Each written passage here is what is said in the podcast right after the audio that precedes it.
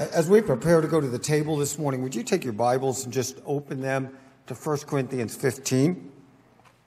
I'm going to read you a, a passage here. Over the next uh, month, every week consecutively, one of the elders will be reading to you from this chapter. So we're going to get through this entire chapter as we are preparing our hearts coming up towards Easter. 1 Corinthians 15 is called the resurrection chapter of the Bible. In it, the Apostle Paul is addressing a heresy that is afoot um, in the ancient world and is affecting the churches.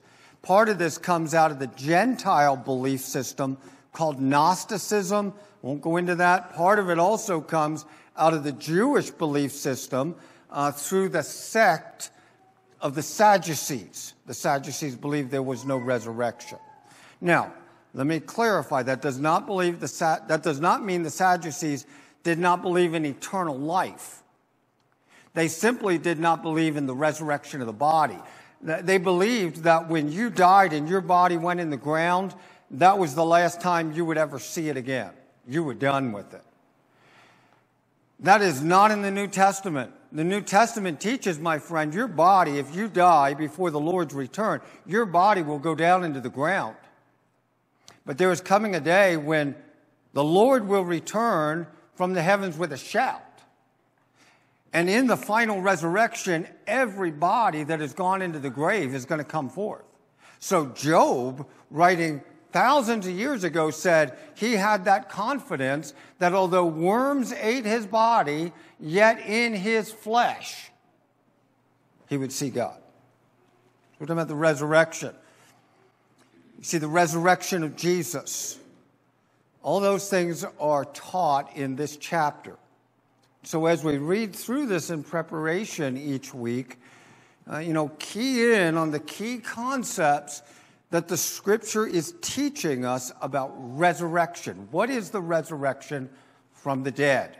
Now, I'm going to begin the chapter today in preparation for celebrating the Lord's table, and I'm going to make a couple comments on it, and then we're going to pray, bless the elements, and then we will partake together. We're going to read verses 1 to 11. Paul says this. Now, I would remind you, brothers, of the gospel. What's the gospel? If I ask you, what is the good news? What is the gospel? What is it? Paul is reminding us here what the gospel is. This gospel, he says, I preached to you and you received it. And then he says, and you are standing in it. And he says, and by it you are being saved. That doesn't mean we're not saved at a point in time. He just says there's a process going on in our life where God is bringing us to ultimate salvation in our glorification in the presence of God. We are being saved if, now notice this, what is the mark of a Christian? He perseveres. We've talked about this before. He endures. He remains. He says, and this is the way you know a true Christian. If you hold fast to the word I preached. In other words, you don't wash out on the journey. God doesn't lose you. He holds you fast. Unless you believed in vain. For I delivered to you as of first importance. Let's think about this. What is most important in the church? This is first importance, right? This is the top of the list. He says, I received this. Christ died for our sins in accordance with the scriptures. He was buried. He was raised on the third day in accordance with the scriptures. That's the gospel. Jesus died for our sin. He was buried and as we will see this morning in John 10, he picked up his life again. No one took it from him. He laid it down and then he picked it up on the third day. As he goes on, he says this. He then appeared to Cephas. Now, who is Cephas? It's another name for who? Peter. appeared to Cephas, then to the twelve. He then appeared to more than 500 brethren at one time. And most of them are still alive. So you could send them an email and say, Is this true? You really saw Jesus? Right? You could check this out. That's why he makes mention of that. Some have fallen asleep, but most of them are still alive. Then he appeared to James. Now, who is this James? This is his younger brother, his earthly brother. Then he appeared to all the apostles. Last of all, he appeared to me as to one who was prematurely born. I was thinking of that when Nina just mentioned this premature birth. And then he says, I am the least of the apostles. Now, just think about this. That phrase, the least of the apostles, ties to this idea that he says, I was like one that was a preemie. Now, premature children born today have a tough road to hoe, don't they? But in the ancient world, they had no road to hoe, right? It was like a death sentence. I mean, there weren't NICUs, there weren't, I mean, if you were born too premature, you would die. If you were born premature, it would take, I mean, just think of infant mortality in the ancient world in general. It took massive amounts of oversight and care to nurture the life of a preemie. And he's saying, you know, I was like one that was born preemie that the Lord just surrounded and nurtured and took care of to bring me to maturity. Why? Because I was the least of all the apostles. He says, Why was I the least of all the apostles? Because I persecuted the church. And then he says, But it is by the grace of God that I am what I am. And his grace was not in vain, but I labored more abundantly than everyone else. Yet it wasn't me that was laboring, it was God's grace that was laboring through me. And so we see these truths about the resurrection. So as we think about the Lord's table today, I always want to stress this to you. Maybe you're new to the church, maybe you've been here forever. But let's be reminded. This is a picture of the gospel, but it's not the gospel. Your sins are not, be, are not forgiven because you walk up here and you pick this up and you eat this bread and you drink this cup. That is not what forgives your sin. It is believing in the message that we just proclaimed.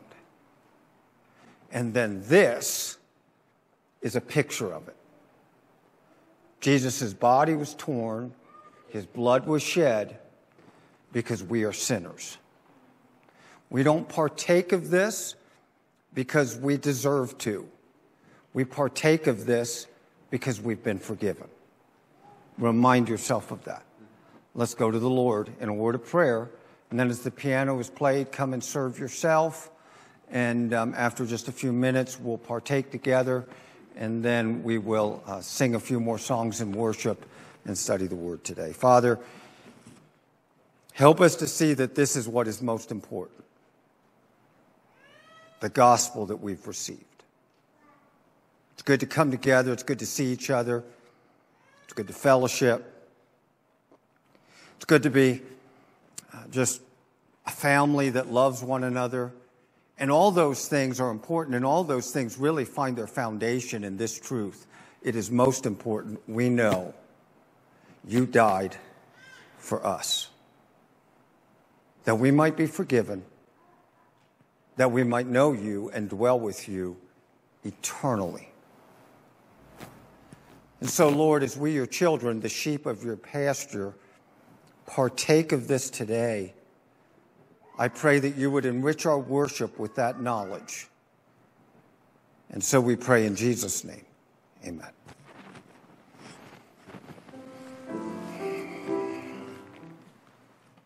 Take your Bibles and turn with me to John chapter 10 today. John chapter 10, we're continuing on. Last week, of course, we had missionaries with us, uh, Alex and Nicole Boyle. Uh, going to Namibia.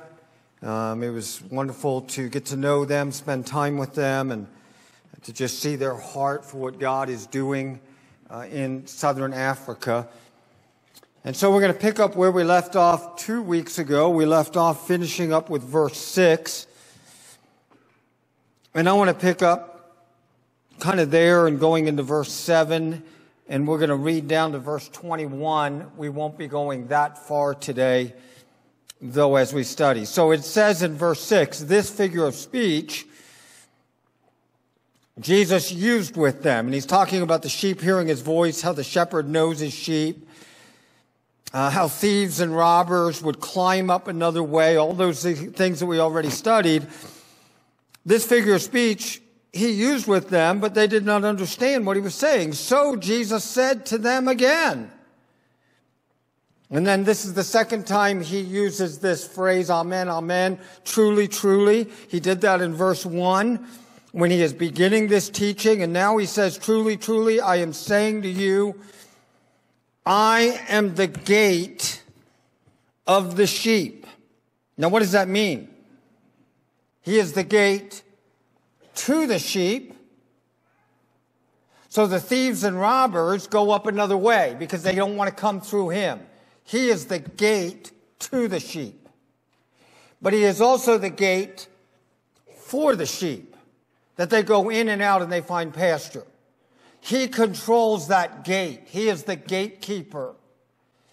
I am the gate. I am that, I am that door of the sheep. All, and by the way, that word all is not a comprehensive all, but it is in order to draw a contrast between Jesus and these Pharisees. Jesus is not saying that in the history of the world, there was never a shepherd that led my people faithfully. David was a faithful shepherd. So was Moses. He and Aaron led the children of Israel like a flock through the wilderness, the scripture says. So this is not a comprehensive all. It is an all to draw a contrast between Jesus and the Pharisees. All who came before me are thieves and robbers. Sheep did not listen to them. Remember in the first six verses, we saw the characteristic of the sheep is they hear his voice. The sheep did not listen to them.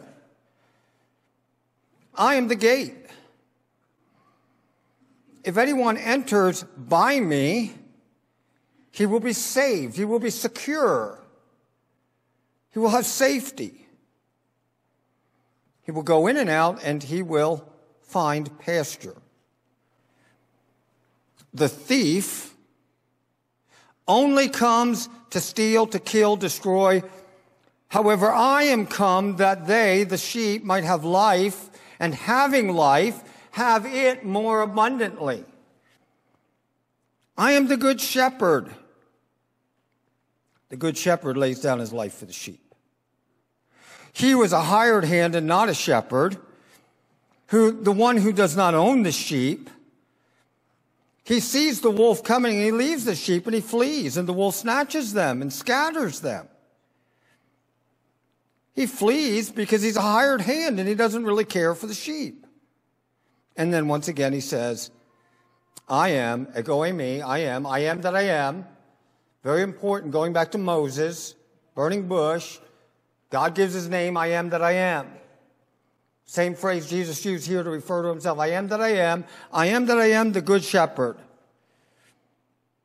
I know my own, my own know me. Just as the Father knows me and I know the Father, and I lay down my life for the sheep. And I have other sheep.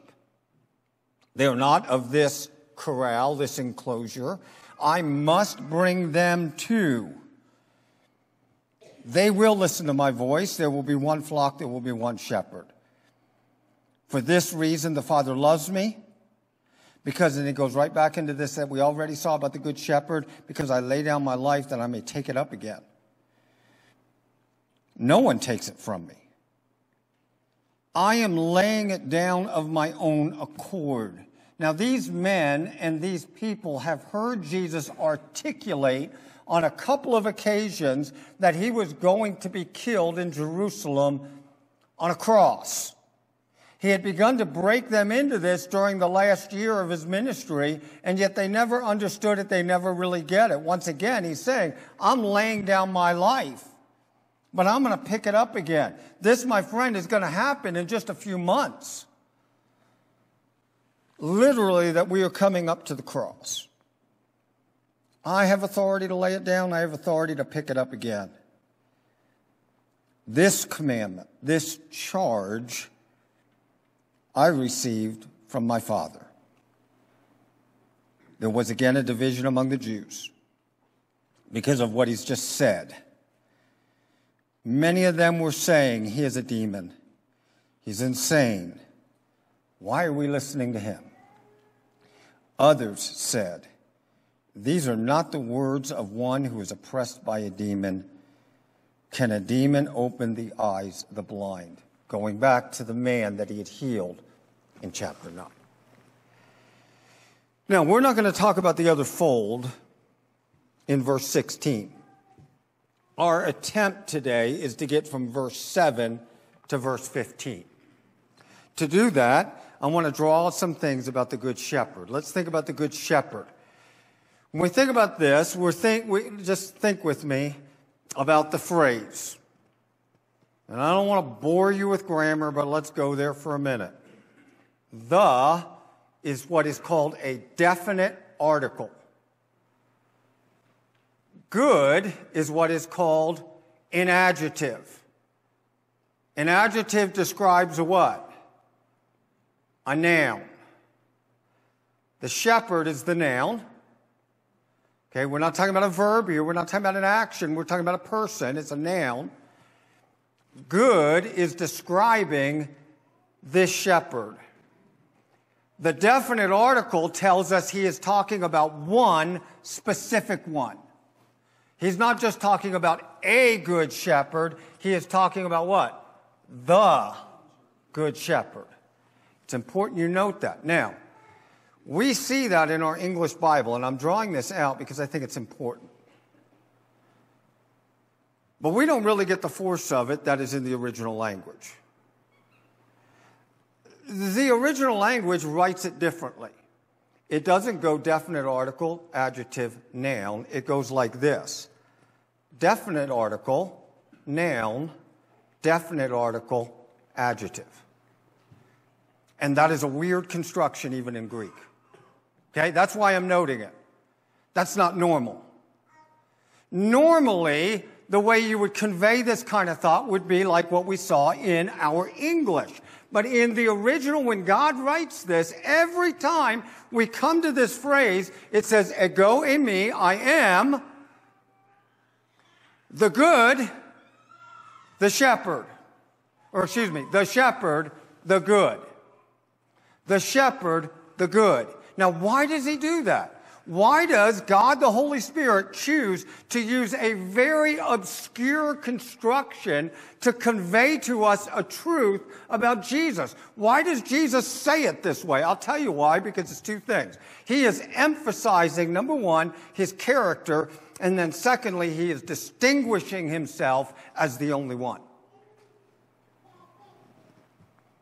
He is trying to emphasize something. He is saying, I am the shepherd, the good one. And in so doing, he is distinguishing himself from the Pharisees who we are seeing the conflict with, who were the shepherds of Israel, who were blind leaders of the blind. And Jesus saying, I am the shepherd, the good one. And this is to distinguish him as unique in all of human history. He is truly the shepherd who is the good one. Now, when we see the word good, many times we just think of it in terms of like gradations of people who are better than someone else. We don't think of it in an ultimate sense, right? So we say he's a good basketball player. We say, you know, she's a good mother, she's a good cook. And we're not saying that she's a perfect cook, but we're saying she's good. But when we see this word good used as a title and as a designation for God, it's not like just saying, well, he's pretty good at being a shepherd. It's saying this. He is the perfect shepherd and he is good. It is emphasizing that. I've been reading through the Psalms, just really trying to just study through them and worship the Lord in them. And I keep coming to this phrase in the portion of the Psalter where I am, where it says something like this Oh, give thanks to the Lord, for he is what? You say it? He's good. Now, that doesn't just mean he's good to me. Like, you know, I got a new truck, I got a good bank account, and my life is good. Like, he's just good to me. Okay? That's not what it means. It means he's what? He's good. He is perfect. When Jesus is conversing with a man who was very rich in his day and was trusting in his riches and his ability to keep the law as a basis for and a foundation for his eternal security with God, this rich young man comes to Jesus and he says, What? Good rabbi, what must I do to inherit eternal life? What does Jesus say? Well, thanks for calling me good. He said what? Now, he is not here saying he's not God. He's actually trying to draw the guy into an understanding of what he's just said about Jesus. He says to him, Why do you call me good? There's no one that is good except who? God in an ultimate sense, the only one who is the good shepherd is this one we study. I am the shepherd, the good. Now, as we consider this good shepherd and what it means that he is good, I want to remind ourselves of the two things that we are seeing in the passage. The good shepherd knows his sheep, and he what? cares for his sheep. His sheep, then, we've seen this repeatedly, what? Hear. His sheep hear his voice, and they what? Follow. His sheep hear his voice, and they follow. But he, the good shepherd, knows his sheep, he cares for his sheep. In verses 1 through 6, we studied the idea that he knows his sheep. In verses 7 through 15, we are going to talk about this truth that he is caring for his sheep. Somebody in the text does not care for the sheep. Who is it? The hired hand. The hired hand doesn't really care for the sheep. He cares for who? Himself. And he flees when the wolf comes. But Jesus cares for his sheep. Now, the third truth, and we won't get to this one today, but we're going to tie it into the concept of the additional flock that Jesus must bring, is we see that Jesus' example of shepherding becomes a model to the elders of the church and how they are to lead the church.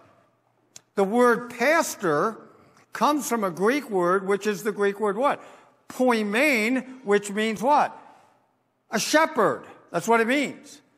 He is a shepherd. And so we're going to look at this a little bit more when we look at this again next week. Now let's talk about Jesus caring for his sheep. There are three ways in this text I want to show you that Jesus cares for you. He cares for us, first of all, by leading his sheep to pasture. Secondly, he cares for us by protecting his sheep from predators.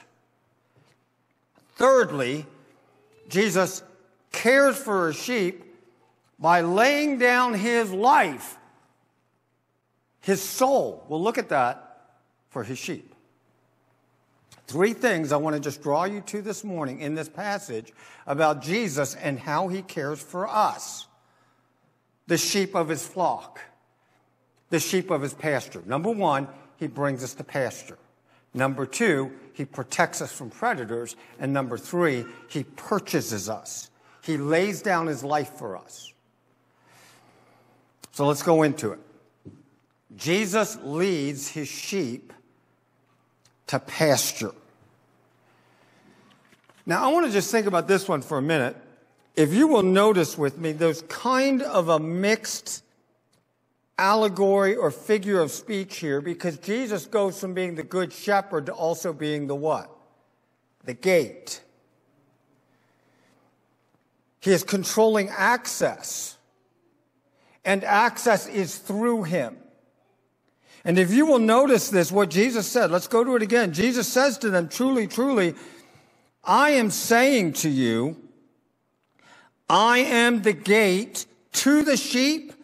Nobody gets to the sheep unless they come through me, he says. And I am the gate for the sheep. It is through me that you go in and out and find pasture. So he says that I am the door to the sheep. All who came before me, I already mentioned this, this is not comprehensive, are thieves and robbers. This goes back up to verse one when he says this man who's a thief and robber doesn't try to come in through the gate. He climbs up another way. Here's another way. And so this thief now remember the word thief speaks of someone who is just opportunistic. Maybe he's hungry. He's working alone. He's stealing. A robber, on the other hand, is a word which speaks of somebody who is a bandit, who is like in an organized sense working with a group of men to take and to steal. So these two are not actually synonymous. They actually speak of two kind of different classifications of thieves or those who steal. There is the thief and the bandit. But he says the sheep would not listen to them. The sheep hear the voice of the thief, they run from him. They don't know his voice. I am the door. I am the gate. If anyone enters by me, he will be saved. He'll have security. He'll be safe. And because of that, he will go in and out. He will find pasture. The thief, on the other hand, comes only to steal, to kill, destroy. I am come that they may have life and have it abundantly. Now let's think about what is the abundant life of a sheep.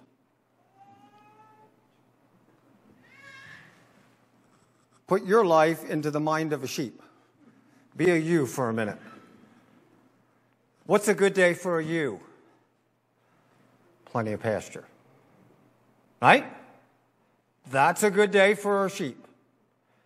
A good day for a sheep is to look out of the gate and to see before it a verdant pasture full of green browse and a nice creek that is flowing quietly by and just a good day to go and to graze and to lay in the shade of the tree. That's the abundant life for a sheep. To feed well, to be safe, to be secure,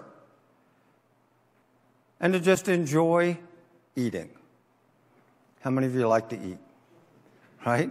How many like to eat? That's a good day for sheep. Now, if you think about it, and you think about being a shepherd and being a sheep, let's think for a minute about what is the main responsibility of a shepherd. What is the main responsibility of a shepherd? Jesus says to Peter in John 21, he asks him a question Do you love me? Do you love me? Peter says, Well, you know, I can't really say I have agape love for you, but I do. I, I, am fond of you. He's being sincere, he's being honest. Whereas before he was the cockamamie guy who said, I'll lay down my life for you. And Jesus says, No, you won't. You're going to deny three times you know me. Now Peter has been massively humbled, hasn't he? He says, Lord, you know I like you. It's really what he's saying. So Jesus says what to him? Feed my sheep. Feed my sheep. What does it mean to feed sheep? Did you know that actually, probably when I say that, it gives you the wrong idea?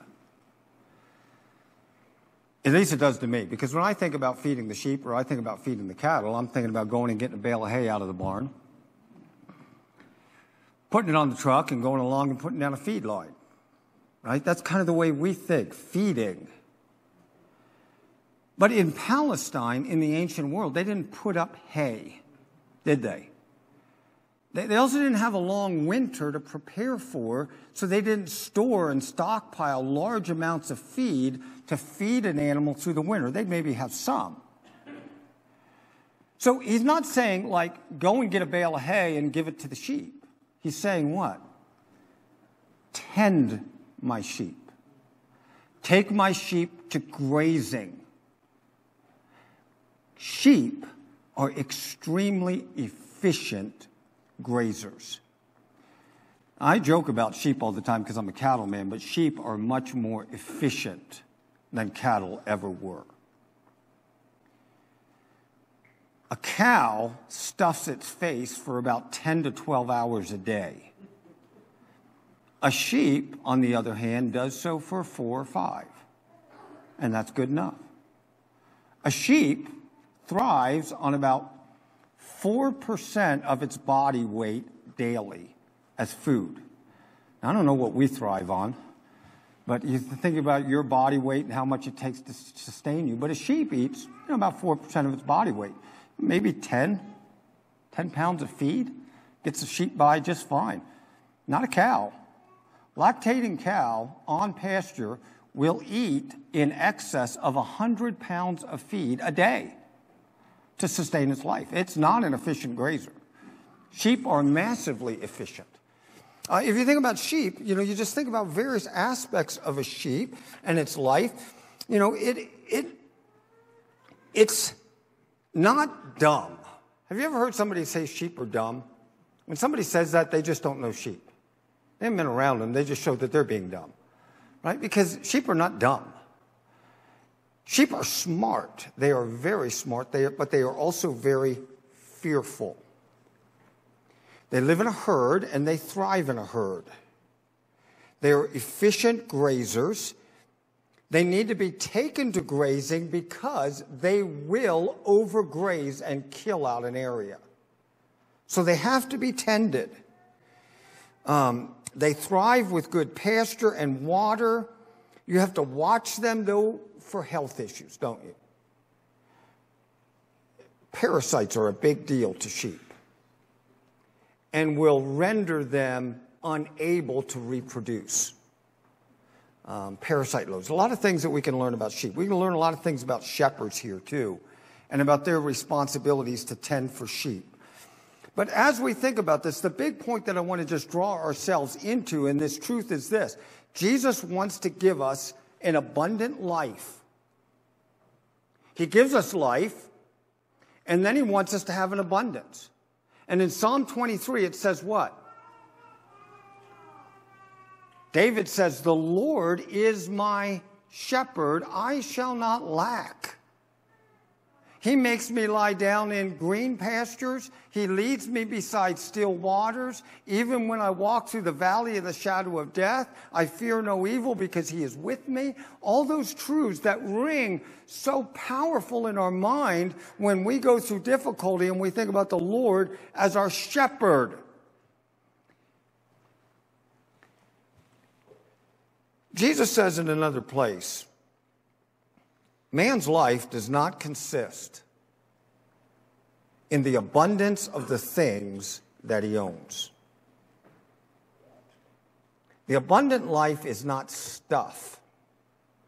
It's not having more stuff at the end of your life than you had at the start of it. That's not how you know whether you had an abundant life. An abundant life is a life that is lived in the Lord and in His care, listening to His voice and following His will.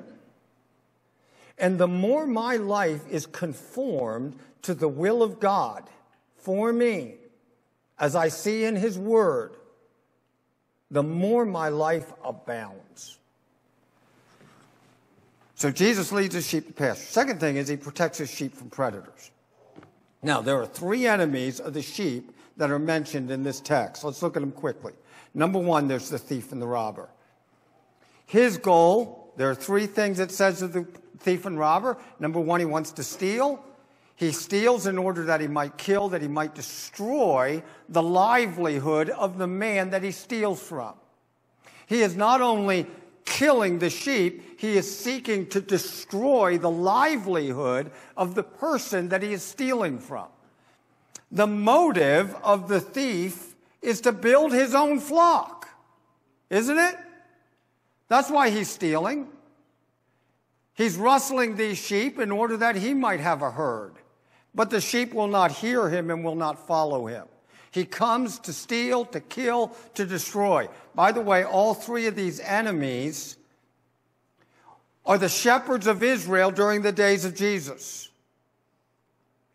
And they then speak to us how all through church history, there are enemies of God's people that fulfill these three categories of predation.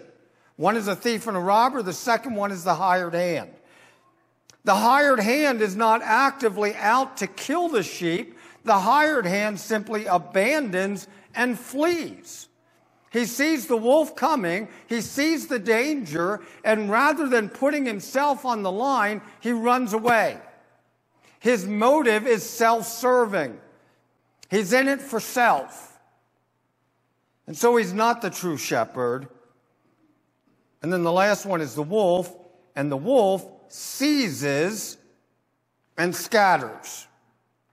He seizes a sheep, and as he seizes a sheep in an opportunistic way, he comes up on the herd of sheep and he grabs one.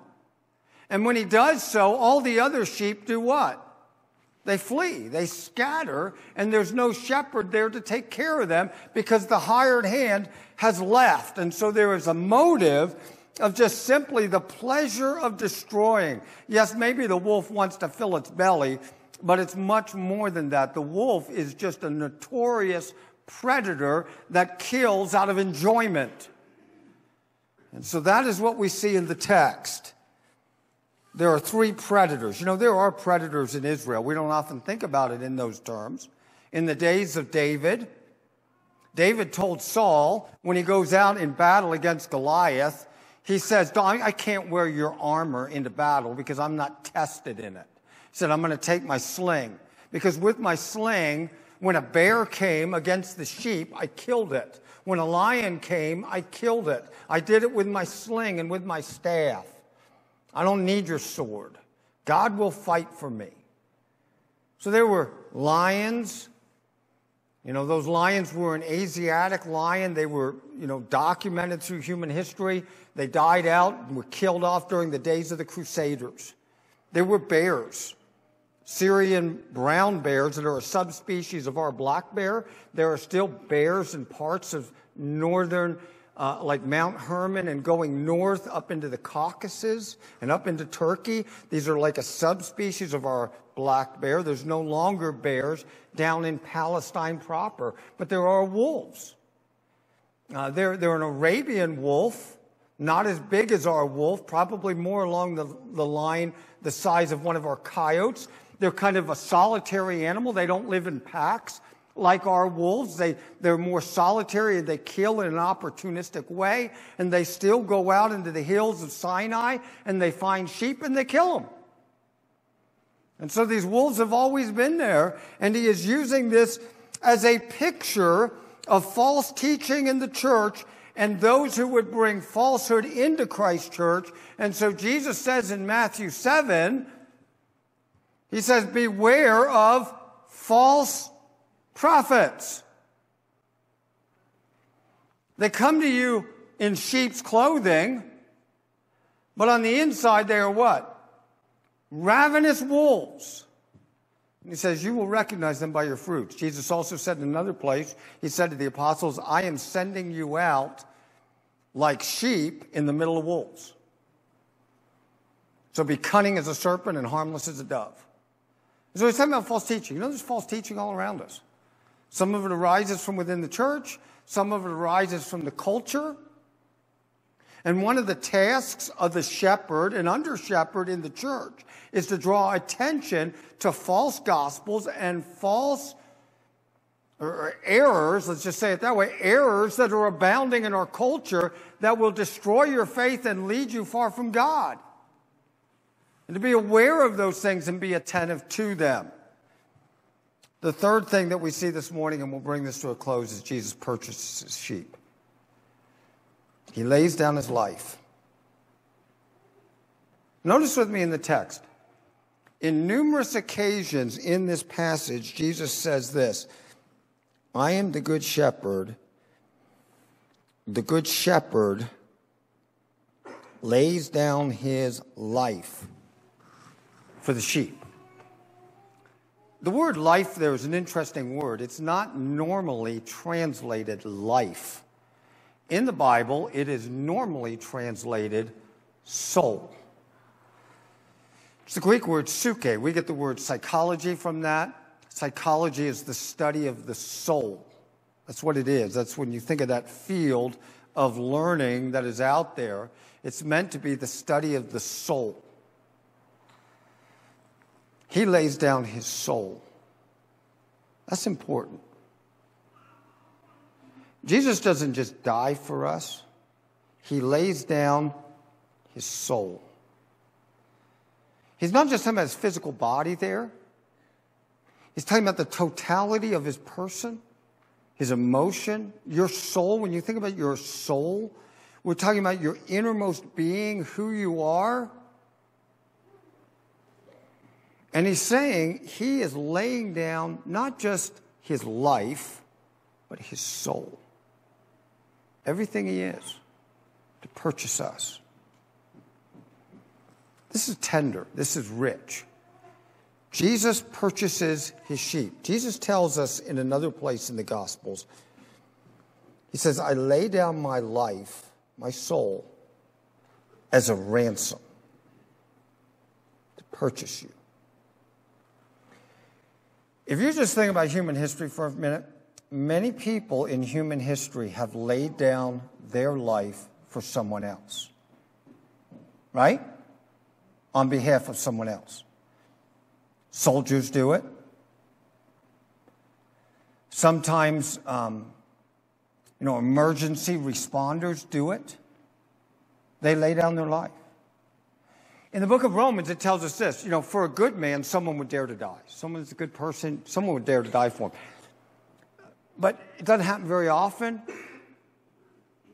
But then he goes on, the text says this, but God demonstrated his own love to us in this, that he laid down his life for us while we were yet sinners, to purchase us from sin. We were his enemies and he died for us. He laid down everything he was for us in a state of rebellion. So he laid down his life to purchase us. He laid it down. Now, here is how Jesus laying down his life is different than anybody else laying down his life. Jesus says this I lay down my life, we read it this morning, in order that I may pick it up again. Nobody takes my life from me, he says. I lay it down, and the Father gave me authority to pick it up. The resurrection is what distinguishes the death of Christ from any other death. Yes, he is an innocent substitute for us, never having sinned, bearing our sin on the cross. But if he had gone into the grave and had not come forth triumphant, we couldn't be saved. You'll see this delineated in 1 Corinthians 15 when Paul says, without the resurrection, there's no salvation. He laid down his life for you, for me, to purchase us from sin. He picks up his life again to live it on our behalf, to intercede for us, and to bring us to God, and to build another flock, as we'll see next week. So he lays down his life. We are unworthy of Christ, but because of Christ, we have great worth. He is the good shepherd. He lays down his life for the sheep. Let's close in a word of prayer. Father, we thank you for your word and we thank you for your goodness to us. Lord, we say that so many times glibly Help us to understand the truth of it that you are truly good. That your goodness distinguishes you from every other person that has been good to us. For you are good. Thank you for protecting us, for leading us to pasture, for purchasing us from sin. And Father, may we hear your voice and follow you this day. In Jesus' name.